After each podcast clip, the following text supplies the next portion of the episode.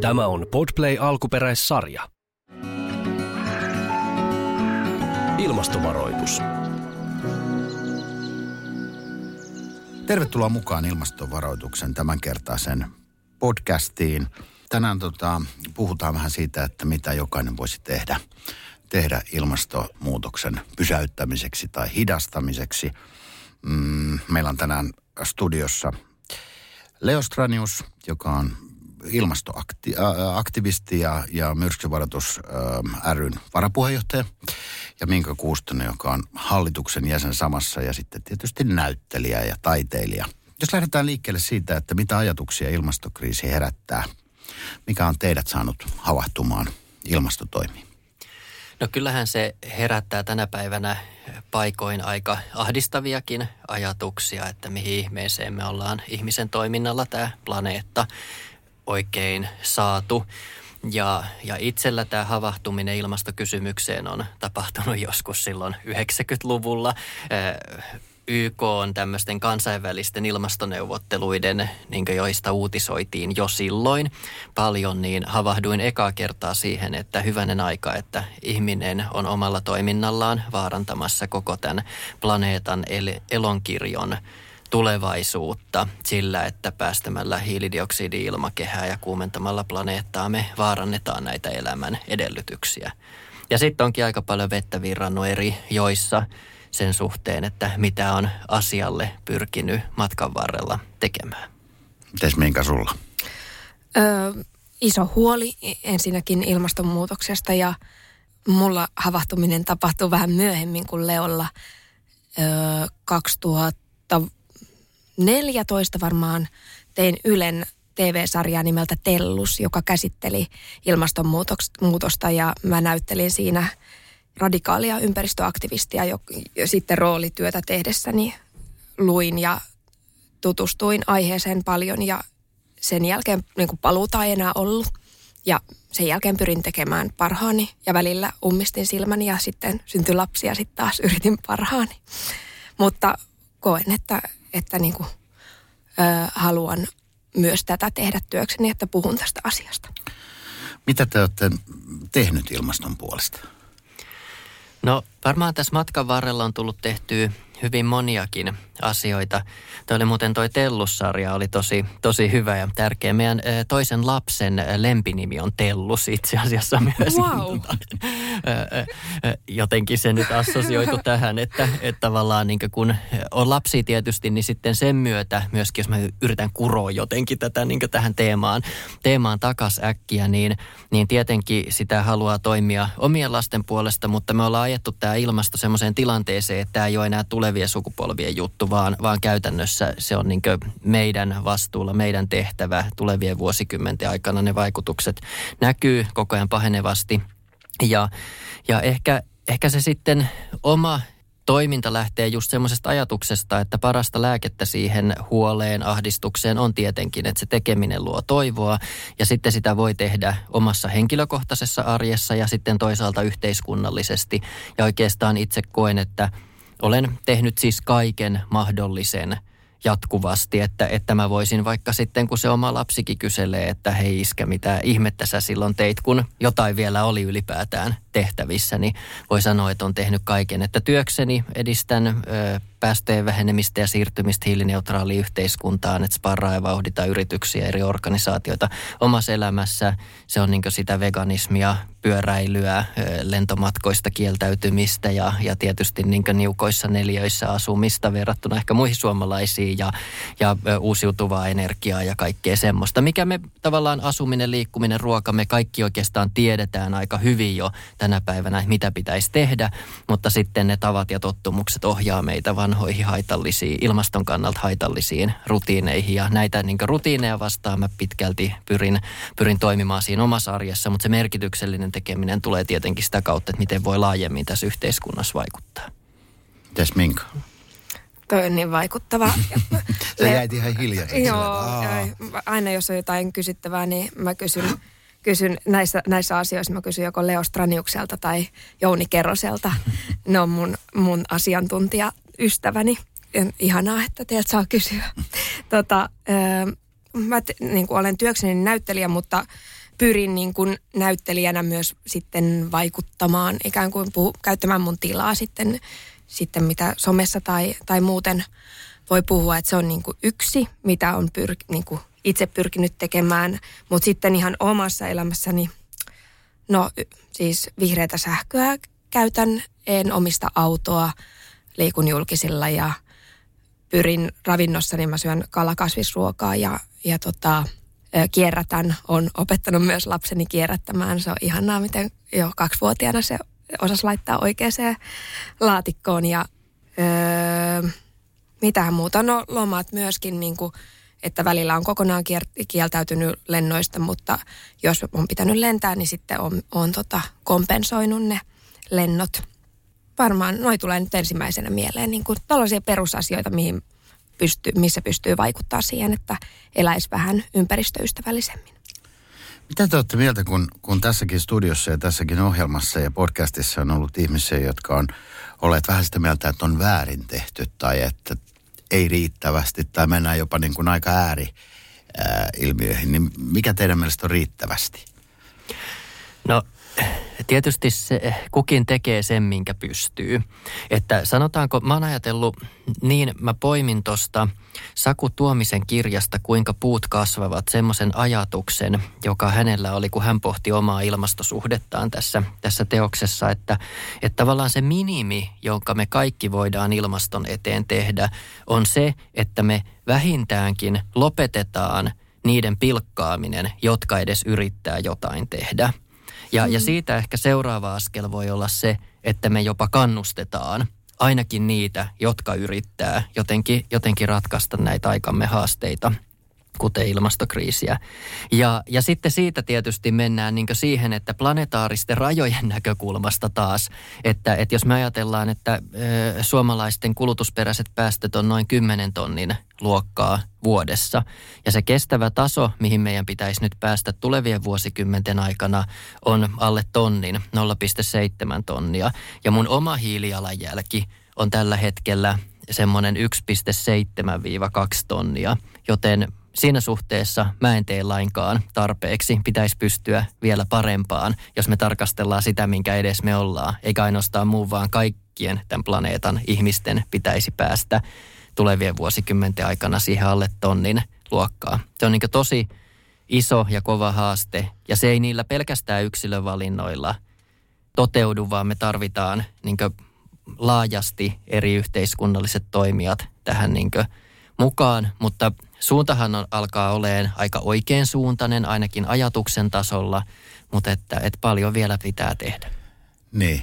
Miten, minkä tarviiko Leon äh, tuntea syyllisyyttä siitä, että ei ihan, tee ihan tarpeeksi? No ei kyllä tarvii. Leon tuntien, niin Leo kyllä, kyllä tekee niin, niin paljon. Ja mä luulen, että, että sulla on ollut tarpeellista myös armollisuus, koska sä teet niin, niin paljon. Mutta äh, huolestuttavaa tietysti tässä on se, että, että miten paljon siitä oikeasti pitäisi mm. tehdä ja miten paljon niin kuin, kiinnittää huomiota. Ja, ja että ongelma on niin iso ja maailma on iso. Mm. Mm. Mm. Mutta samaan aikaan jotenkin mun mielestä tuntuu teidän molempienkin kohdalla se, että puhutaan äh, hiilijalanjäljestä, niin pitäisi puhua myös hi- vähän hiilikädenjäljestä. Että niin. et, et varsinkin niin kuin sanotaan, että Minkan työssä, ja totta kai tietysti Leo puhuessaan paljon tästä asiasta ja tuodessa asioita esiin, niin, niin tuota, sulla siinä näyttelijän työssä on mahdollisuus tavallaan tuoda se hiilikädenjälki ja tarina ää, ihmiselle. Niin, se tuntuu kyllä tärkeältä, että, että niin kuin voi kertoa tarinoita ja, ja voi, niin kuin sanoin, että käyttää näkyvyyttä ja, ja vaikka niin kuin mä oon amatööri puhuessani näistä asioista, mä en ole asiantuntija, mutta aina voi opiskella ja lukea lisää ja kysyä tyhmiä kysymyksiä. Niin se on niin kuin, se on musta tärkeää ja, ja että, että pitää sitä asiaa yllä, niin sitten se on koko ajan silmillä myös, että, että sitten muistaa, että ai niin, okei, ehkä mä en valitsekaan tuota autoa, vaan niin kuin, että toi puhuu tuosta asiasta, niin ehkä se sitten niin kuin jää jotenkin kolkuttamaan. Niin, eikä meidän kaikkien tarvi olla tietenkään asiantuntijoita. Että, että mm. jos myös kuule, kuuntelee vaikka noita nuoria ilmastoaktivisteja ja, ja elokapinalaisia tai muita, niin ei ne halua toimia tämän ilmaston parissa. Ei ne, ei ne tavallaan siksi ole, ole niin tässä, tässä mukana, että, että se jotenkin olisi kivaa ja, ja semmoista, vaan siksi, että ne kokee, että se on tavallaan niin välttämätön pakko ja olemassaoloedellytys tehdä jotain. Että, että se on yksi ulottuvuus, mutta – sitten mun mielestä vaikka se, mitä Minka tekee, siis aivan mahtavaa työtä niin nostaakseen esille, esille ää, ilmastoteemaa eri yhteyksissä, niin se, että et, ei se asiantuntijapuhe toimi lainkaan niin sille kohderyhmälle, joilla, joissa vaikka sä käyt keskustelua, vaan juuri se semmoinen vertaistuki ja, ja tavallaan niin mm. näky siitä, että et hei, mä teen näitä asioita tällä tavalla, tämä on mulle tärkeää, niin se toimii hirveän paljon paremmin kuin nyt joku sitten Leo Stranius tai joku muu asiantuntija niin kävisi sinne muille näyttelijöille tai taiteilijoille tai suurelle yleisölle puhumassa. Niin, ehkä molempia tarvitaan. Kiitos tuesta. Tota, se on tärkeää myös niin kuin se ikään kuin tunteisiin vetominen ja, ja, ja sitten niin kuin, kun on, on nyt nelivuotiaan pojan, pojan äiti, niin, tota, niin se ajatus siitä, että, että niin kuin sehän tietysti tuntuu tosi voimakkaasti, että, että olisi, olisi hänelläkin tulevaisuus, jossa elää, niin se, se on niin, kuin niin vahva ajatus, että ei voi olla tekemättä asioita. Ja, ja se yksi, mikä tavallaan, että helposti se keskustelu myöskin niistä ilmastotoimista ja teoista, että kuka nyt mitäkin on tehnyt ja sitten se on semmoista moraaliposeerausta tai sitten ahdistumista siitä, kun ei itse kykene oma sarjassa tekemään. Että ehkä se oma havainto – havainto siitä on, että kun on tehnyt niitä, niitä erilaisia tekoja ja muuttanut tapoja ja rutiineja, niin kysymys ei ole ilmastotoimissa siitä, että me jotenkin niin kuin, äh, kurjistettaisiin omaa arkeamme, muutetaan maakuoppaa ja ripotellaan tuhkaa päälle, vaan se on niin radikaalisti parantaa ja helpottaa meidän hyvinvointia ja arkea. Että, että se pyöräily ei ole niin vaan ilmastoystävällisin tapa liikkua paikasta toiseen, vaan se on tämmöisessä kaupunki urbaanisessa ympäristössä, se on niin nopein, tehokkain, halvin, terveellisin. Mm. Siinä on siis niin paljon hyvää. Tai se vegaaniruoka, niin se ei ole vaan se ilmastoystävällisin, vaan, vaan sitten sä voit huomioida eläinten oikeudet tai sä pääset tutustumaan erilaisiin makuihin tai se on niin terveellisempää ravintoa. Tavallaan niin kaikki rationaaliset argumentit myös pitkälti ohjaa niihin ilmastoystävällisiin tekoihin. Miten te koette, kun te olette sellaisia viestinviejiä tämän asian suhteen, niin minkälaisen maaperään äh, tavallaan se viesti tällä hetkellä uppoaa? Minkälaista se Suomessa teidän mielestänne on? Teillä on vähän kaksi erilaista näkökulmaa tietyllä mm. tavalla, kenen kanssa niin kuin asioita käsitellään ja mistä puhutaan, niin miltä susta minkä tuntuu, että mi- miten se viesti vastaanotetaan, mikä haluat kertoa? No paljon on muuttunut viimeisen kymmenen vuoden aikana, että nyt ei, ei enää löydy ihmisiä juurikaan, että jotka, niin kuin, jotka, jotka kieltäisi ilmastonmuutoksen olemassaolon ainakaan kukaan, kukaan joka niin kuin tietää asioista, niin se on tietysti muuttunut. Mutta sitten tietysti niin kuin Suomen mittakaavassa on niin kuin tosi paljon erilaisia kysymyksiä, mitä tietysti, niin kuin, että kaikki ei voi valita, valita sitä pyöräilyä, vaikka niin kuin, että, että on pitkiä matkoja ja erilaisia energiamuotoja ja maataloutta ja paljon asioita, missä pitää ratkaista aika isoja kysymyksiä. Et ne on tietysti niin kuin, mä asun kaupungissa, mä voin valita tietynlaisia asioita, mutta sitten taas, että et kyllähän me, meidän pitää muuttaa koko tätä systeemiä että, että, ja energiasysteemiä, että, että, tota, että tästä tulee oikeasti kestävää ja ekologista. Ja nyt on tietysti niin kuin, tässä hirveässä maailmantilanteessa, mikä on, niin, niin on myös mahdollisuus valita ja muuttaa systeemiä nopeammin ehkä kuin luultiin. Miten Leo? Niin se on sekä tavallaan niin yksilön tasolla on muuttunut ne käsitykset, että nähdään enemmän, että hei, nämä niin ilmastoteot tuo meille myös hyvinvointia. Mutta sitten yhteiskunnankin tasolla nähdään yhä selvemmin, että irtautuminen fossiilisista polttoaineista, vaikka se ei ole ainoastaan ilmaston kannalta fiksua, vaan se on meidän talouden, huoltovarmuuden, niin ylipäätään yhteiskunnan resilienssi ja hajautetun energiajärjestelmän kannalta niin erittäin tärkeää ja olennaista niin politiikkaa myös. Mutta tavallaan keskusteluhan on muuttunut radikaalisti radikaalisti kyllä siitä, mitä itse on seurannut, että kun 90-luvulla jaakattiin siitä, että no onko tämä ilmastonmuutos ihmisen aiheuttama vai ei, silloin kun itse tuli mukaan tähän, tähän keskusteluun. Mm. Sitten ehkä 2000-luvulla siirryttiin semmoiseen keskusteluun, missä mietittiin, että okei, että meillä on tämä ilmaston lämpeneminen, mutta onko niin että se maksaa vähän liikaa, että onko niin taloudellisia realiteetteja. Tavallaan asetettiin aika paljon sitä taloutta ja ympäristöä ja ilmastoa vastakkain. Ja sitten tultiin siihen keskusteluun, jossa on väitelty siitä, että no okei, millä niin kuin, keinoilla me vaikkapa irtaudutaan fossiilista. Onko se sitä niin tuulivoimaa, tuuleeko Suomessa nyt sitten talvella vai ei ja pitääkö rakentaa ydinvoimaa lisää vai mitä. Ja nyt on yhä enemmän sit ihan nyt viime vuosien aikana niin, niin siirrytty ehkä tämmöiseen jopa – alarmistiseen ja ilmastohätätilatyyppiseen keskusteluun, että kuinka nopeasti me pystytään tämä muutos tekemään ja miten me kyetään se tekemään sillä tavalla sosiaalisesti oikeudenmukaisesti, että jengi pysyy mukana tässä ylipäätään, koska nyt se vauhdin pitää olla hirmuinen.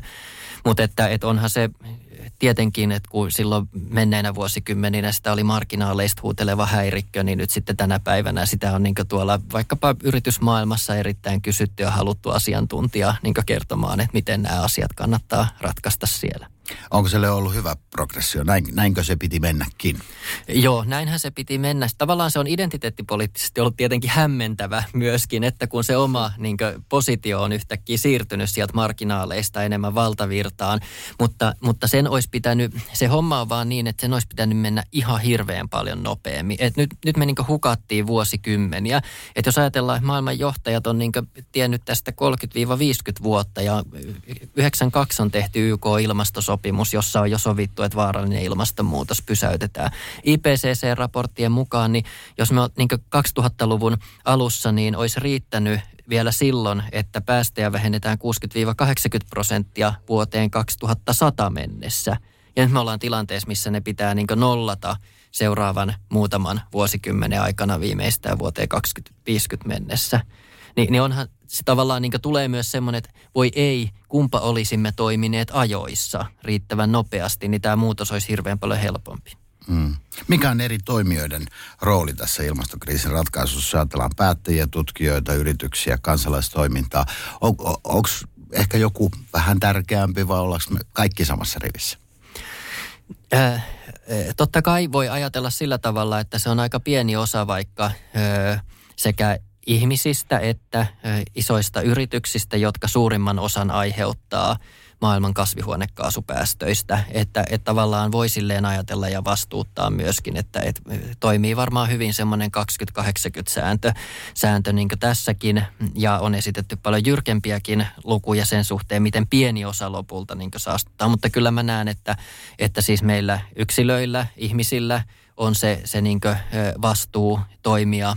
Päättäjillä on tietenkin keskeinen vastuu ja samoin elinkeinoelämällä yrityksillä, jotka, jotka sitten pitkälti on myös aiheuttanut tämän, niin, niin on vastuu. Että, että sitä vastuuta niin ei kukaan meistä voi paeta kun tässä Leo totesi, että hän ei tee tarpeeksi ja pitäisi tehdä enemmän, tulee vähän ehkä huono oma Niin tulee, niin, kuin näin, niin tulee. Älkää nyt.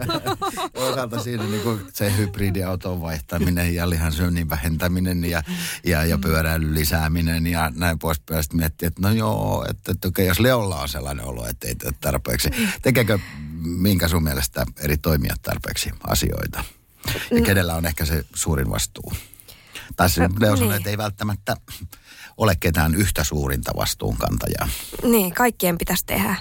Ja, ja jos Leokin pystyy tekemään noin paljon, niin, niin on, on selkeästi paljon vihreitä vaihtoehtoja, joita yritykset voi vai, ää, valita ja, ja toimijat voi valita. Että et kyllä on, hommaa on, mutta se niin kuin, no tosi moni yritys on varmasti tajunnut sen, että, että vihreä bisnes on niin kuin valtava mahdollisuus, mutta et, et kun sitä voisi hyödyntää vielä enemmän – koska kuluttajat myös haluaisi ja haluaisi tietää sen, että on nyt niin kuin varmastikin kannattavaa, että, että on niin kuin, on tarpeeksi ympäristöystävällisiä vaihtoehtoja saatavilla. Ja mä luulen, että on, ollaan myös valmiita maksamaan siitä vähän enemmän, että, että totta kai muutos, muutos tulee olemaan iso, mutta se on myös pakollinen todella.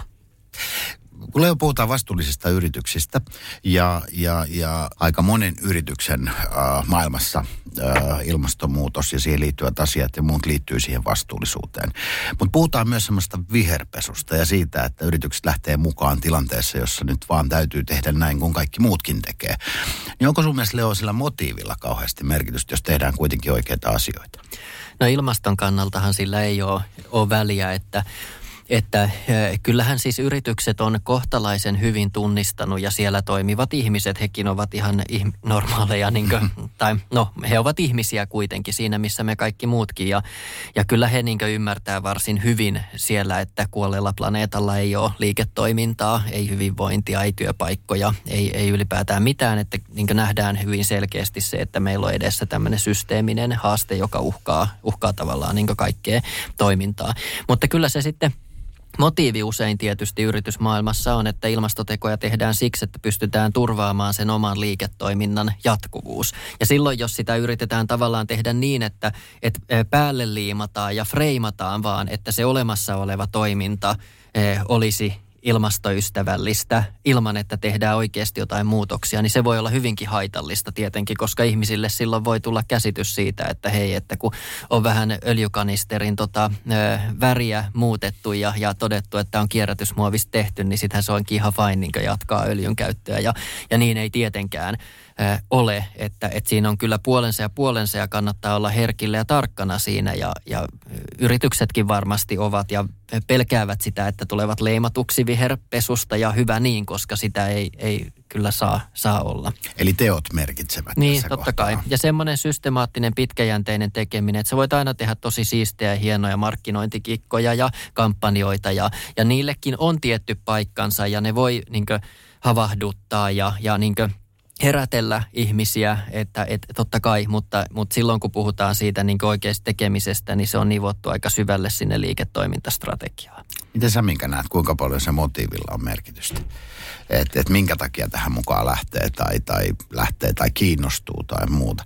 On, onhan tietysti, voi sanoa yksityisellä ihmiselläkin on sellainen tilanne, että se ympäristö määrittelee, että mun täytyy tässä jutussa olla mukana, vaikka ihan siinä sisällä olisikaan. Tavallaan sille ei ole hirveästi väliä, että, että onko se – lähteekö se yrityksellä siitä, että, että mä nyt oikeasti haluan muuttaa maailmaa, kunhan muuttaa.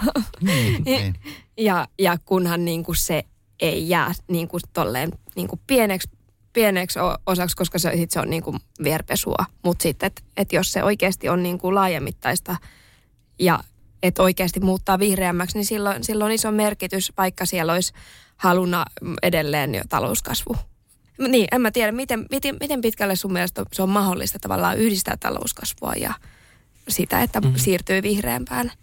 Niin sehän tässä haastavaa on, että tavallaan ilmastokriisi ja luontokadon taustalla on tietysti se, että me käytetään luonnonvaroja liikaa. Just ja se näin. kytkeytyy vahvasti siihen, että, että tota, talous on kasvanut ja talous kasvuun. Ja nyt se tietysti argumentti jotenkin talouskasvun puolesta on se, että me pystyttäisiin ekotehostamaan ja irtikytkeen talouskasvu siitä luonnonvarojen kulutuksen kasvusta ja päästöistä.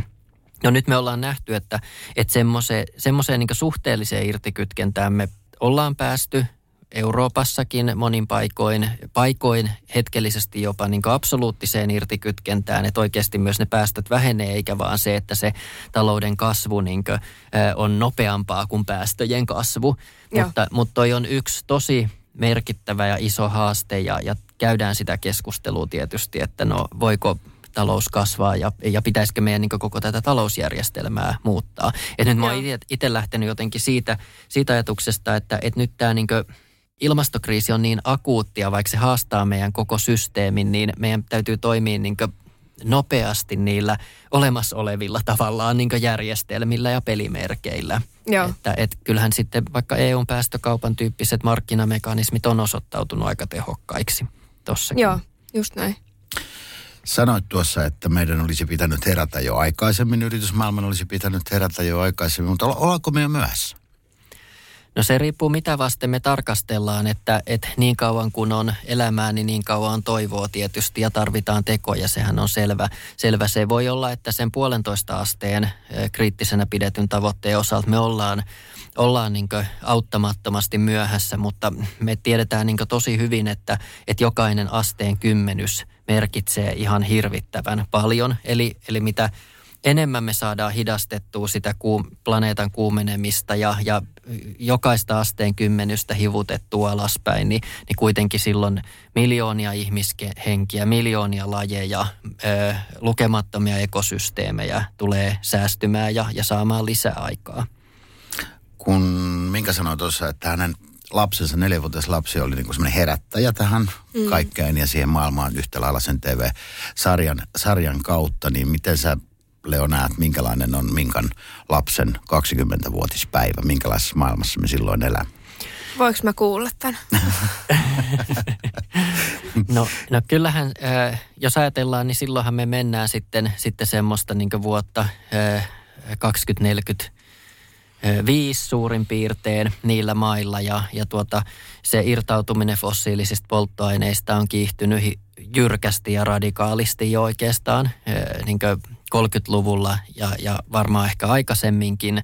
Ja, ja tavallaan silloin me mennään, niin kuin, että se energiajärjestelmä on saatu hoidettua ja silloin ehkä kysymykseksi jää, että mitenköhän vielä sitten liikkuminen ja, ja maankäytön muutokset, ruoantuotanto ja, ja muut tämmöiset, niin silloin eletään varsinaisessa hiilineutraalissa hyvinvointionnelassa, jossa luonnon monimuotoisuus jo vahvistuu ja, ja ihmisillä on hyvä olla, kuten monilla muillakin lajeilla, että siinä kohtaa me ollaan saatu käännettyä myös se luonnon monimuotoisuuden heikkeneminen ihan varmasti. Et muhun ehkä valaa semmoista optimismia, että nämä eletään jotenkin semmoista kriisiaikakautta, että milloin meillä on niin koronapandemia ja milloin meillä on sotaa Euroopassa ja, ja tämmöisiä hirveitä asioita, siis sen ilmastohätätilan ja kaikkien muiden ohella, niin, niin ihmiskunta on osoittanut sen, että, että me kyetään tekemään to, niin demokratioissa todella nopeita, merkittäviä muutoksia ja, ja sopeutumaan niihin ja ratkaisemaan tämmöisiä kysymyksiä. Niin kyllä me nyt yksi ilmastokriisi ja luontokatokin hoidetaan tässä, kunnes, kunnes tota Minkan lapsi on aikuinen. No niin, niin sä voit ruveta suunnittelemaan 20-vuotisjuhlia ilmastoystävällisesti tässä vaiheessa. Juuri näin. näin. Tosi tärkeää myös, Leo, että, että sanot noin toiveikkaita sanoja, koska mä uskon, uskon siihen, että, että myös niin kuin toivolla ja sillä, että näkee niitä unelmia siellä tulevaisuudessa, niin sillä on tosi iso merkitys ja se valaa hirveästi uskoa siihen, että nämä teot kannattaa tehdä, että ei olla niin kuin myöhässä, mutta, mutta tärkeää muistaa, että se ei tarkoita sitä, että saisi sulkea silmiä. Niiden muutoksia ei tapahdu, jos niitä, niihin ei oikeasti tartu. Niin tota, nähdään tuo unelma, koska se on, niin kuin, se on mahdollinen ja nähdään nähdään toiveikkaita asioita, koska muuten aistus tulee myös liian, liian voimakkaaksi ja sehän ei ole kauhean vahvistavaa ihmiselle. Joo. Ja eihän tämä Leon, Leon niin kuin skenaario sinun lapsesi 20-vuotisjuhlista tapahdu, ellei tee jotakin. Mm. Ja ennen kaikkea Näin niiden juuri. tekojen kautta tätä Just asiaa. Näin. Tänään ollaan puhuttu ilmastokriisistä, mutta tämän ohella huolta herättää myös luontokato. Ää, mitä tämän suhteen Leo pitäisi tehdä? No, hirveän pitkälle samoja toimia kuin sen päästöjen vähentämisenkin suhteen. Eli siinä meillä on tavallaan niin onni, onni myöskin, että, että samantyyppiset teot ja toiminta niin tukee molempia, molempia niin kuin, näitä krii, sitä niin tukee, että päästään ulos näistä molemmista kriiseistä.